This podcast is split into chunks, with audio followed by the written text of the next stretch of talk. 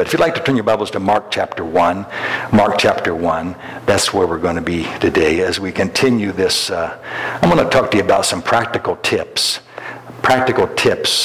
We've been talking a lot about prayer, and we've learned a lot of principles. We've gone through the Lord's Prayer. We've gone through a lot of even instruction from Jesus in the Beatitudes regarding prayer. And we've gone through some parables about prayer that Jesus taught about persevering prayer. Remember about the sleepy neighbor as well as the unjust judge. So we've learned a lot. At least we've put a lot out there on the table. And now we're just going to look at some practical tips too, or we're going to begin just looking at maybe for a couple Sundays here of trying to, how do we apply all of this? And in Mark chapter 1, verse 35 is where I'm at. The very first chapter of Mark is talking about the ministry of Jesus. He talks about how John the Baptist, announced Jesus as the Messiah. And then Jesus, he goes out into the wilderness and experiences his temptations there for 40 days and 40 nights. And then he's coming back and he's beginning to minister. And he's collected a few disciples at this point. And here in verse 35, he had the day before, he had spoken in a synagogue and had actually released a man from demon possession. So this is the next day now. And it says, before daybreak the next morning, Jesus got up and he went out to an isolated place to pray. Later, Simon and the others went out to find him. They just joined him. He's just starting his ministry, and they've just joined him, and they can't find him. So they went out to look for him. And when they found him, they said, "Everyone is looking for you." Of course they are. Man, he's been doing some marvelous things. He's ministering to people. Everyone's looking for you. But Jesus replied, he didn't even answer that question. He replied, "We must go on to other towns as well, and I will preach to them too. That is why I came." So he traveled throughout the region of Galilee, preaching in the synagogues and casting out demons. Wow. Lord, we pray today as we look at this important area of discipleship and learning to pray. Well, we know it's a learning process, and we know you're very patient with us, and we've already learned that you aren't hard, Lord, on us when it comes to prayer. You are very compassionate, and you are patient with us, and you just want the best for us when it comes to learning to understand you and communicate with you and fellowship with you. You're very generous and kind. And Lord, I pray today that we will be able to understand, Lord, how important it is that it's important to learn the principles. It's important also to do. In Jesus' name we pray. Amen. There's a verse that has always meant a lot to me over the years, and it's in Proverbs 29, verse 18. It's actually a verse I heard many times as I would go to leadership conferences and things, and they would use this verse, sometimes in the wrong way, in the wrong context. But you've heard it before. In the King James, it goes something like this: where there is no vision, but the people perish, right? So you've heard that before. Where there is no vision, the people perish. A lot of times that is mistaken out of context, because the vision, people, everybody, a lot of leaders have vision. They have vision. But that's not the kind of vision the Bible's talking about. The actual interpretation of that is this: that when people do not accept divine guidance, this is what vision is, and it's divine revelation. When people do not accept divine guidance, they run wild. But whoever obeys the law is joyful. There you have it. That when we obey God's principles, there's joy that comes. I recently heard of a young man who was really wrestling about going to church. And he hadn't gone to church for quite a while. And the Lord had been dealing with his heart about going to church. And he'd been seeking the Lord actually in praying and reading, and he hadn't gone to church such a long time that it was kind of a fearful thing for him to go back,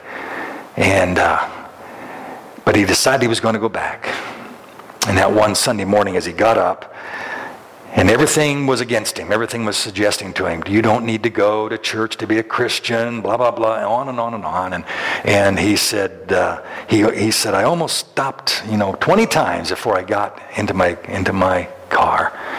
And as I was in the driveway, I thought, I was so afraid, like I don't know what to do when I get to church, blah, blah, blah. And he said, but I put it in reverse. I backed out onto the street. And as I put it in drive to go forward, joy exploded in my soul. He said, I don't know how else to explain it. He said, there was this joy that just exploded in me. Like I was on my way to obeying God. That's what the Scriptures is telling us. That, loved ones, whoever obeys the law, whoever obeys God's will, whoever obeys the Scriptures, obeys Jesus' teachings, it's joyful. That's where the joy comes from. Someone has suggested one time, I've heard people suggest this, that may be why there's not so much joy in the church sometimes, because there's so much truth that we have that we're not obeying. I don't know. Is that true or not? There's so much truth that God has given us that we're not obeying what he's told us to do. Because there is great joy in obedience. I was thinking about these meaningful relationships, because prayer deals with, is our relationship with God.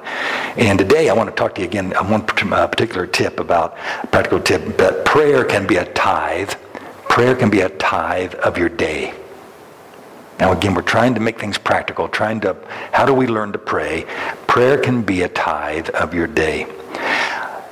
When Becky and I, when you think about meaningful relationships, they require effort. They require something that you do to make your relationship rich with somebody else. And prayer, meaningful prayer, loved ones, requires practical actions as well.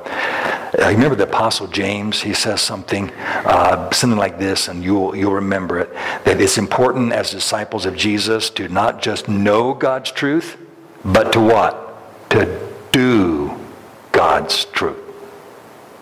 We can know everything about the principles of prayer that we've been learning, but unless we actually do it and actually start practicing it ourselves, then we won't receive the joy. We won't receive the benefit of this enhanced relationship with the Heavenly Father. We're supposed to be doers of God's Word. Amen? So, what good is it to know where the light switch is if you never flip it on, right? When it's dark. Yeah, so we know where the light switch is, so flip it on. And that way you can enjoy the light when it's dark. Amen? When I was a youngster, I used to hear adults say that, that ignorance is bliss. You ever heard that before? Ignorance is bliss? Oh, yeah. I tell you, they shouldn't have told me that, because telling a kid who didn't like to go to school anyway that ignorance was bliss made me feel better. It seemed like I was getting permission from adults to not go through the hard work of learning. And that doing something I didn't want to do in the first place. However, I soon found out that the axiom wasn't true. It's not fun to be ignorant at all. It isn't fun to be ignorant. It's, in fact, ignorance gets you in trouble a lot of times. It restricts your freedom and privileges. It can actually even put you in chains of slavery, slavery to tyrants, slavery to sin, slavery to fear. Ignorance can even kill you. If you go try looking for gasoline with a match, you're going to be in trouble.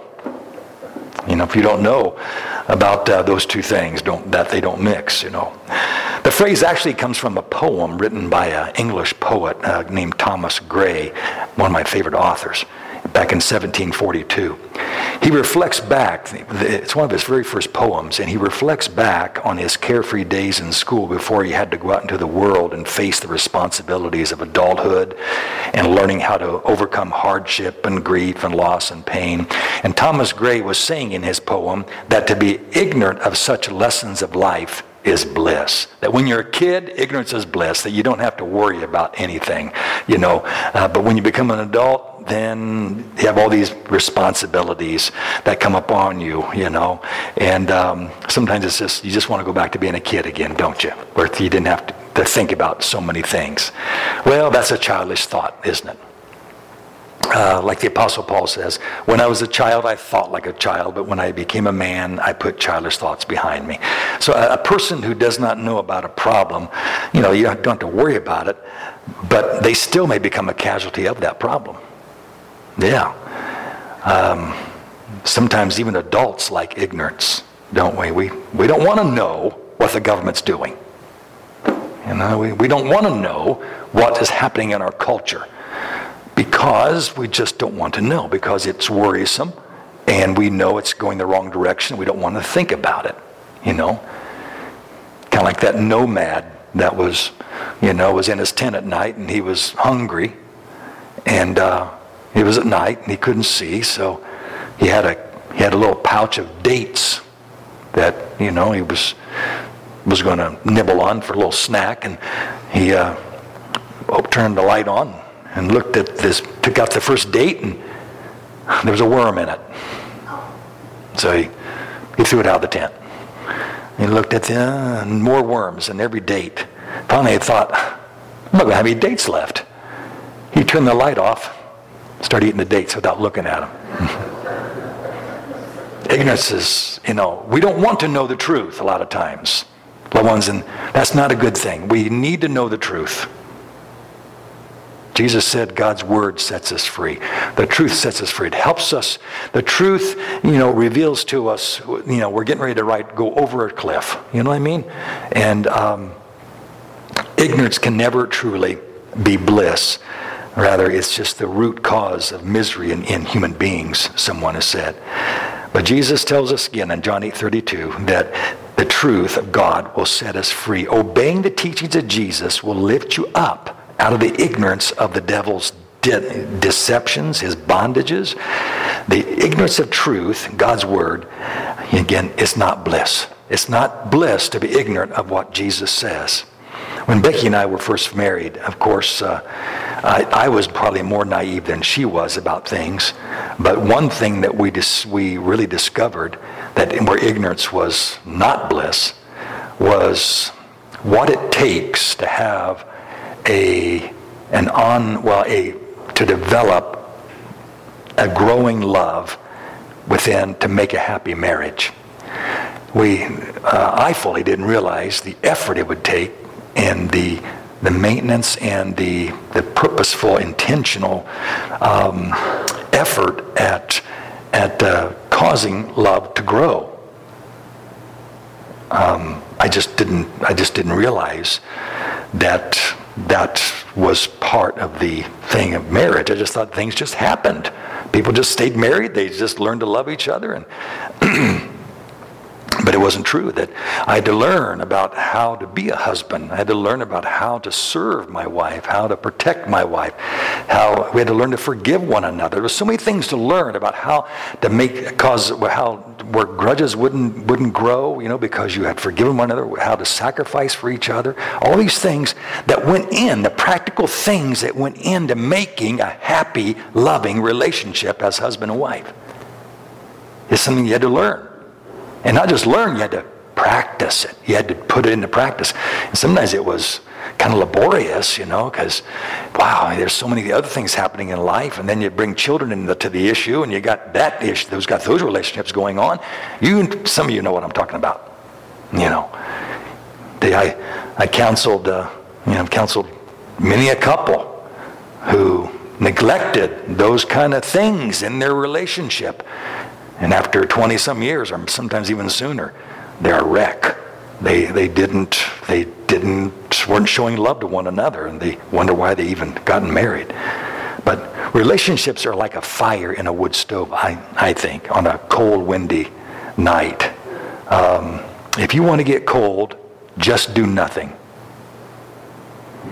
You hear me?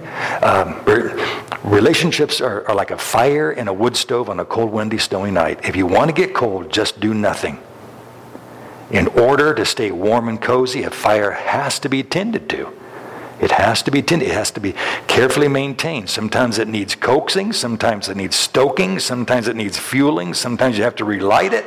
Sometimes it needs air in there. Sometimes some sort of adjustment needs to be made.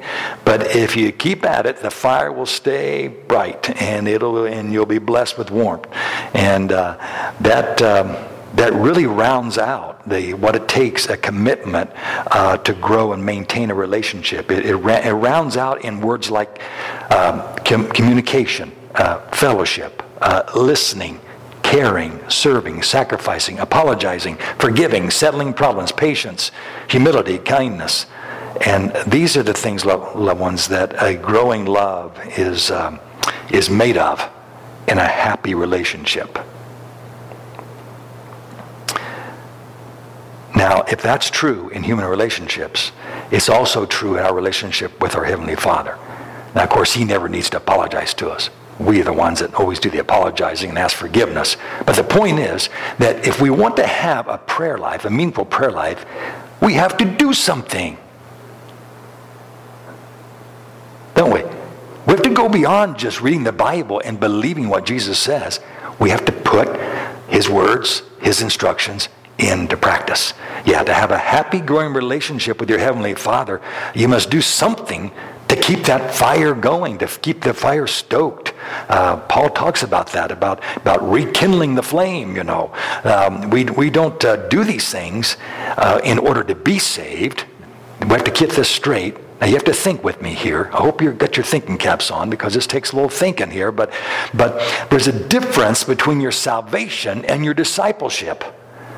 You know, my prayer life doesn't cause me to be saved. I'm saved, you know. Let's just talk about that for a second, because we need to understand that, to get that straight. Our salvation was paid in full by our Lord Jesus Christ on the cross. Amen? I didn't hear an amen there. Our salvation was paid in full by the Lord Jesus Christ on the cross. Amen? Amen. Amen, it is. Loved ones, do you know why that's so cool? You could never do it. I could never pay for it. Jesus is the only one that could pay for that. It had nothing. We couldn't do anything to get right with God. Only Jesus could pay the price for us. Jesus paid it all. All to Him I owe. Sin had left a crimson stain. He washed it white as snow. Amen. Our salvation costs us nothing. We couldn't have paid it anyway. Only Jesus could pay it.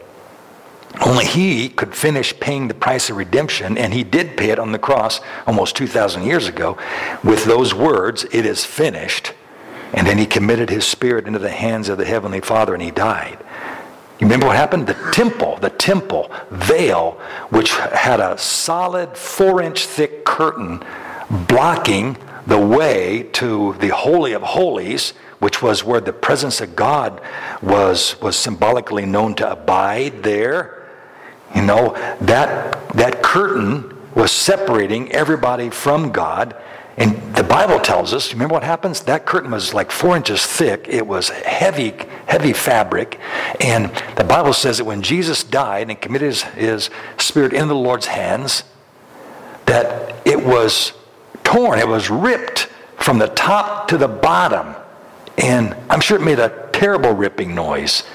And if you've ever gone to curtains, if you've ever gone to your curtains in the morning, you know, as you get up in the morning, you're going to open your curtains. I tell you, this is the way I open my curtains a lot of times in my office. I just take it and I go like that.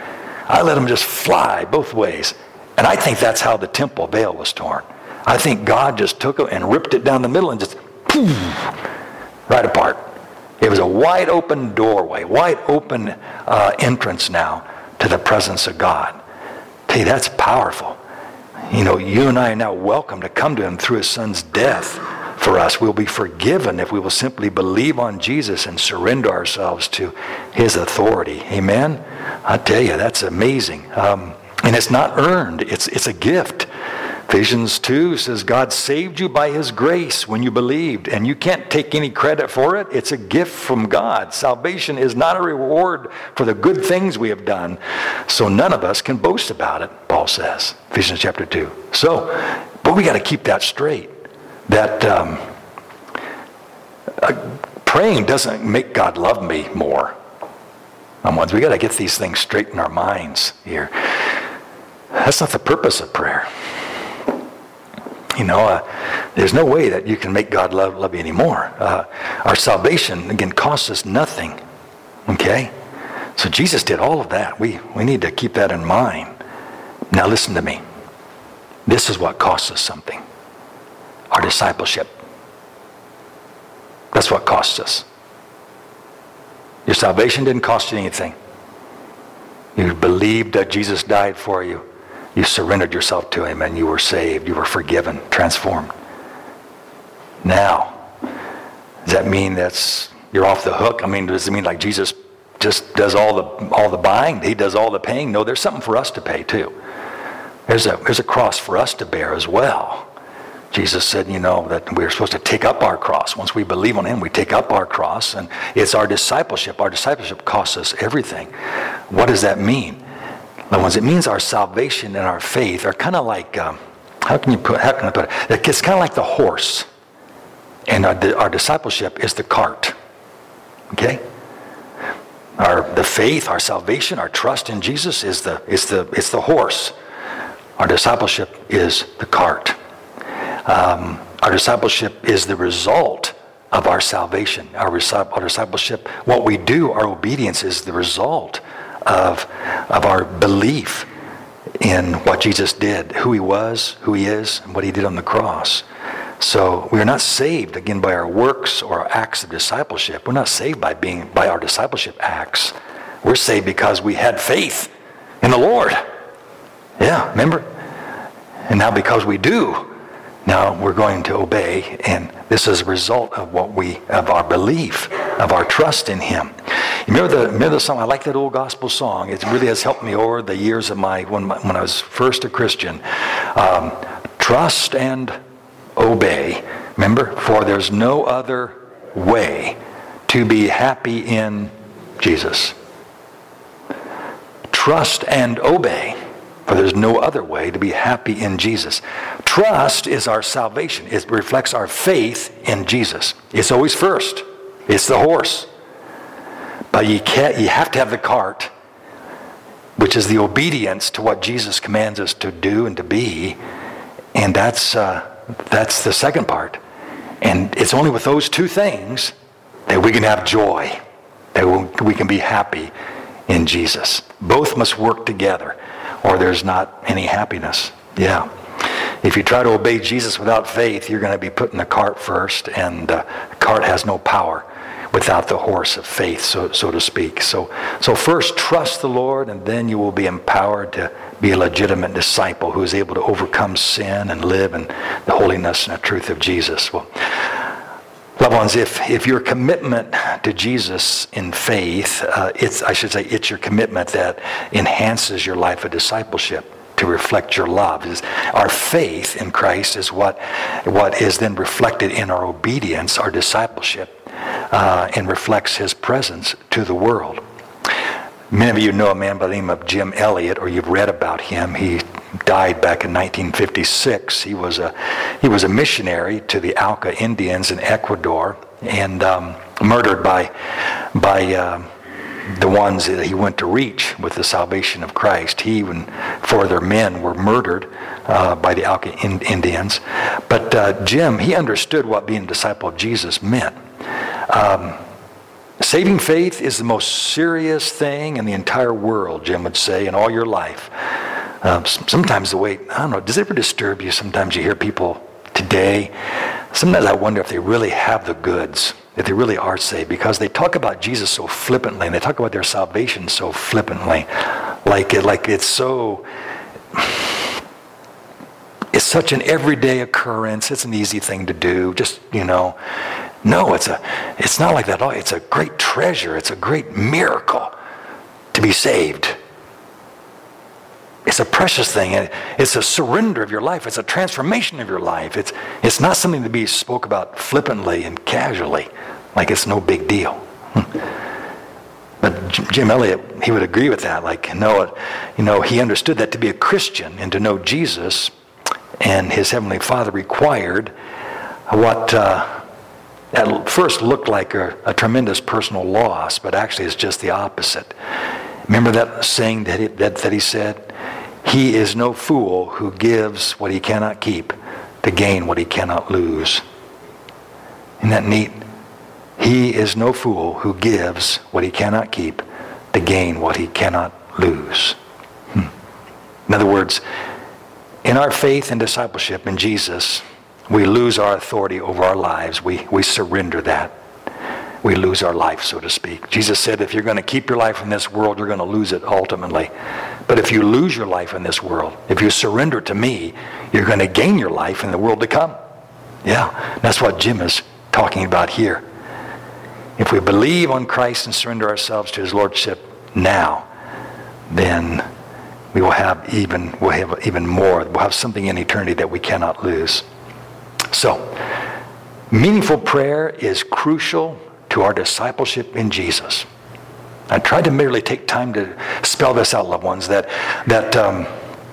again, don't think, well, if I don't pray, then I'm not saved. No, don't think that way. You got to stop thinking that way. Prayer it's not to be thought of in that terms. It's an expression of your belief in Jesus. It's an expression. It's your expression of your faith, of your belief in Jesus. It's your obedience in your maintaining and seeking to have a relationship with the Father. That's why meaningful prayer is crucial in our discipleship to Jesus. It's deepening our love relationship toward our Heavenly Father. And there's no way that we could ever cause God to love us more, but there are lots of ways that we can strengthen and enhance our love for Him. And that's what prayer does. It strengthens our love for Him. Amen. I heard a young preacher one time ask an older preacher how he could become a better preacher. He said, how can I become a better preacher? The older preacher said, well, son, there's only one way to become a better preacher. You got to preach. You got to preach. Loved ones, there's only one way to become a better prayer. You got to pray. You got to practice. You got to learn. You have to do it. You know, you just can't read a book all the time. Just can't come listen to sermons all the time. You got to actually put it into practice. You know, in the simplest way. I mean, you don't have to start off perfect. We've already talked about that. You don't have to be magnificent at it or eloquent or anything else. Just be what Jesus is, what he's been teaching us. Just start putting it into practice. Yeah, you have to actually do it. Here was a habit that Jesus seemed to have acquired. We see it multiple places in Scripture, particularly in the book of Luke, but we read the one here in Mark. And in the early morning, while it was still dark, Jesus got up, left the house, and went away to the secluded place, and he was praying there. Yeah. I hope you've seen what I'm trying to say, is that prayer, meaningful prayer, is really a vital part of our discipleship, and that's what we have to put into practice. You know, hope you understand that. That he's saying, well, if I don't pray, then God won't love me and I won't be saved anymore. No. That's the wrong way to think about prayer. Prayer is a relationship enhancer, and it helps us to draw closer to God. You know, don't think of it like, because there's only one thing that saved us, is our faith in Jesus Christ. Amen. So we have to learn to dissect those actions there. God created the world to function, on a 24-hour clock. We rise and work, and then we sleep, and we rest, and we get re-energized for the next day, and we function. Have you ever noticed this? We function by a schedule of things that we do during the day. And it's been that way forever. Everybody, that's the way every culture does that. They have a schedule of things that they got planned for the day, they're going to do for the day. A day is actually kind of like a blank sheet of paper in a way. When you get up in the morning, there are no mistakes from yesterday on it. I mean, you might have to carry over some work from yesterday, and there might be some mistakes you had yesterday. But today you have a new opportunity to make things right. It's a fresh sheet of paper, in a sense. It's a fresh canvas, a blank canvas, a blank piece of paper. Every day is new. Think about it. Every day is new. God's mercies are new every morning, Lamentations tells us in chapter 3, verses 22 and 23. His mercies are new. You know, over the years I've heard that some folks are morning people and some folks are night people. And it's not wrong if you use your nighttime as your primary time to be alone with God, to have your quiet time at night. I'm not telling you that it's wrong to do that. But can I tell you something? For the vast majority of folks, to have your devotions, your quiet time with the Lord, after the day is already over, isn't as practical as meeting with Him at the first of the day. Just makes more sense. You got the beginning of the day, you got a wide open day, you got challenges you know you're facing, and it makes more sense to meet with Him before all those things than it does after all those things has happened. You know what I mean? That's why Jesus oftentimes got up early in the morning. Of course, He prayed all through the day. He would pray at noon or pray at nighttime too, but mostly He practiced that morning time with His Heavenly Father. It just seems more practical to do it that way. There's always, of course, the exception to the schedules, but usually it just seems it's best to offer the Lord a fresh mind. You say, Mike, you don't know my mind, Pastor. It's not fresh in the morning. Well, you know what? Do whatever you got to do. And I've known guys that get up and they say they put their face in the sink and brush them with cold water just to wake up, you know. And I'm always up and at 'em, ready to go. Becky's more sluggish in waking up. And I remember this has always been a challenge in our marriage because I'm always joking and happy and teasing her. At least I used to. I don't do it anymore. But I used to. And she said, I'm not woke up yet. You need to give me a little while, you know. So I know there's differences with us when it comes to that. But the point is, we all can do what we have to do to get awake, don't we? Think of it this way. Think of giving your best to your master. Think of that. Think of your quiet time, kind of like your paycheck. That's why I think about a tithe. You know, we can when it comes to tithing, God's Word teaches us to give God the first fruits of our livelihood. In Malachi, you know, chapter 3, verses 10-12, God challenged the Hebrews to prioritize. Remember him with their income. Prioritize me with your income. He even asked them to test him. Say, listen, bring your tithe, and usually we consider that 10%. Bring your tithe into my storehouse and see if I will not open the windows of heaven to pour out a blessing that you won't believe. And try me in this. He said, I will bless your crops with abundance. And now, this isn't a way of just saying, oh, good, I'm going to give to God so he'll give back to me. That's not the point. The point is, God was saying, give me first place in your life. And when you give me first place in your pocketbook, that has a lot to do with your life. Because those things mean a lot to us. He said, try me.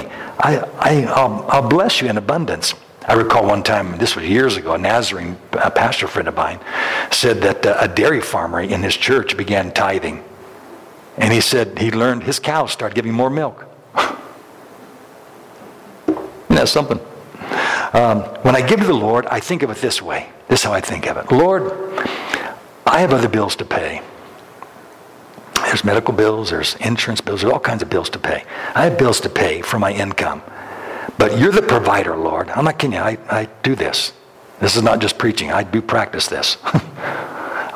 Lord, you're my provider.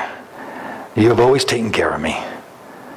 And I always give you the cream off the top. Before I think of paying anybody else, I'm paying you. Because you're number one in my life. And you're the most important. And I kid you not that when I put my offering in the little box back there, that's how I think. Lord, thank you. You're number one. That's how I worship the Lord. We don't pass the place anymore, but I just worship the Lord that way. I just don't drop it in the bucket or just don't drop it, but we need to worship the Lord in our giving and say, Lord, here, thank you for taking care of me. And here, you're number one in my life. In a similar fashion, loved ones, this is the day that the Lord has made. Let's rejoice and be glad in it. Psalm 118 to 124. God has given us, each one of us, a new day to live and to use for Him. So begin, listen, begin by giving Him the first fruit of your day. That is, the first portion of it. Give Him whatever it is, be it 15 minutes, be it 30 minutes, 45 minutes, an hour or more, whatever it is. Again, we've talked about time isn't the issue, but it's important that you do it, that you give Him the first part of your day. Say, I know you might think this sounds corny, but it's what I do. I say, good morning, Lord. Many times when I wake up, good morning, Lord. I got to get woke up here, you know. I'm waking up.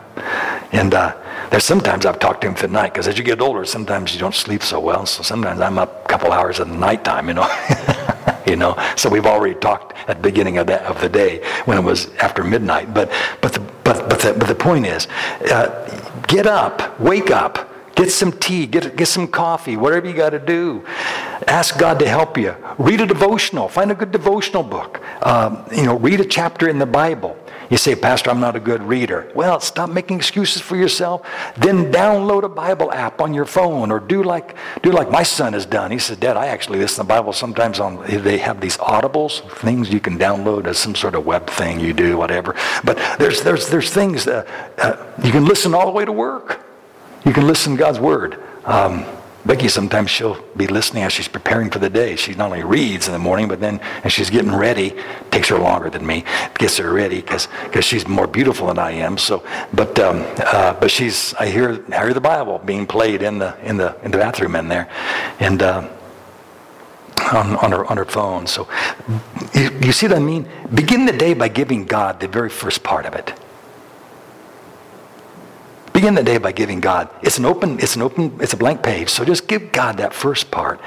Just saying, Lord, you know what we're facing today, you know, and the day is always best when you know that you prioritize your relationship with your Heavenly Father. Again, Jesus did it many times when He was on earth. And Psalm 119, 130 says this. It's just one of my favorite scriptures. He says, the entrance of your word gives light. It gives understanding to the simple. So God's Word, the unfolding of His words, brings light and truth to us. Well, let me close here. God's Word is kind of like the sparks, kindling, building a fire to warm your soul, and enabling prayer to be more meaningful. That's why it's important for us, I think, to go ahead and read His Word. Take time to read a chapter. Read it in Proverbs. You say, well, I didn't understand much. It doesn't make any difference. You just determine you're going to read His Word, and you begin reading it. Just read it. Holy Spirit will do a work in you. I promise you. This Word is living and it's active. I don't understand it all either. But the Lord, He just does something. He does something in your heart when you read His Word. Read a chapter. Read a half a chapter. Whatever you have to do. But His entrance of His Word brings light. So it's like sparks and kindling, the building of fire to warm your soul, and it just enables prayer to be more meaningful. Then just use the outline Jesus gave us. Focus on God's person. Tell Him how marvelous you believe Him to be and something He's done for you maybe. And then bring Him, focus on His program. Where you're talking about you're praying for the salvation of your son, your daughter, your friend, or someone who needs healing, then you pray for your provisions, how you might need something, you might need help with a bill, or you're having trouble in a relationship and an attitude maybe that's going wrong. But you have God, you need Him to take care of your daily bread, and then focus on your spiritual needs where you might have to ask Him to forgive you for something, or just to forgive you for your shortcomings that are human weaknesses and things. And lastly, protect your spiritual protection to deliver us from evil and keep us from temptation. See how I mean? We shouldn't make it that hard. Just make it simple. Make it simple. And just begin by making a time in secret with your Heavenly Father a priority, a tithe of your day, if you will. And if you miss a day, God understands. Just begin again. Just begin again. You're just a discipleship. You're just a disciple. You're trying to learn how to be more like Jesus. Amen? So that's practical tip number 1. Begin in the morning. Begin in the morning. Just begin. Do. Be a disciple. Do. And remember, ignorance is not bliss. Amen? Amen. Let's pray. Father, thank you very, very much for the kindness that you've shown us today by, first of all, helping me, I think, to communicate what you wanted to have revealed or said or encouraged or spoken today. So thank you for your help. And I pray, Lord, that you would help me to be become just better at doing prayer, Lord, in the morning. Help me just to become better at it, to learn how to hear your voice more clearly. I know as we pray, as we practice, we'll get better, Lord. And I know as we practice, Father, we'll hear your voice even more clearly. But I pray, Lord, you will help your people today to experience the joy of that obedience in doing prayer, the joy of it. Lord, you've taken away all the roadblocks for us. You've taken away those things that would inhibit us, like it's too hard for us, or it's just impossible for us to do. Lord, you've made it so easy. We don't have to use a lot of words. We don't have to plead with you. We just have to request. And Lord, it's just, you're always listening. You're not making us do a song and dance, Lord. You're not unjust. You want to help us quickly. There's just so many things you've showed us that you've made it all easy for us. You've opened the way for us, and so I pray that we'll do it, God. I pray we'll do it. I pray you help your people to find a new joy in prayer with you. In your name we pray. Amen. Amen. Let's stand up together. Thank you for your kind attention. And remember, ignorance isn't bliss. So try to get as smart as you can.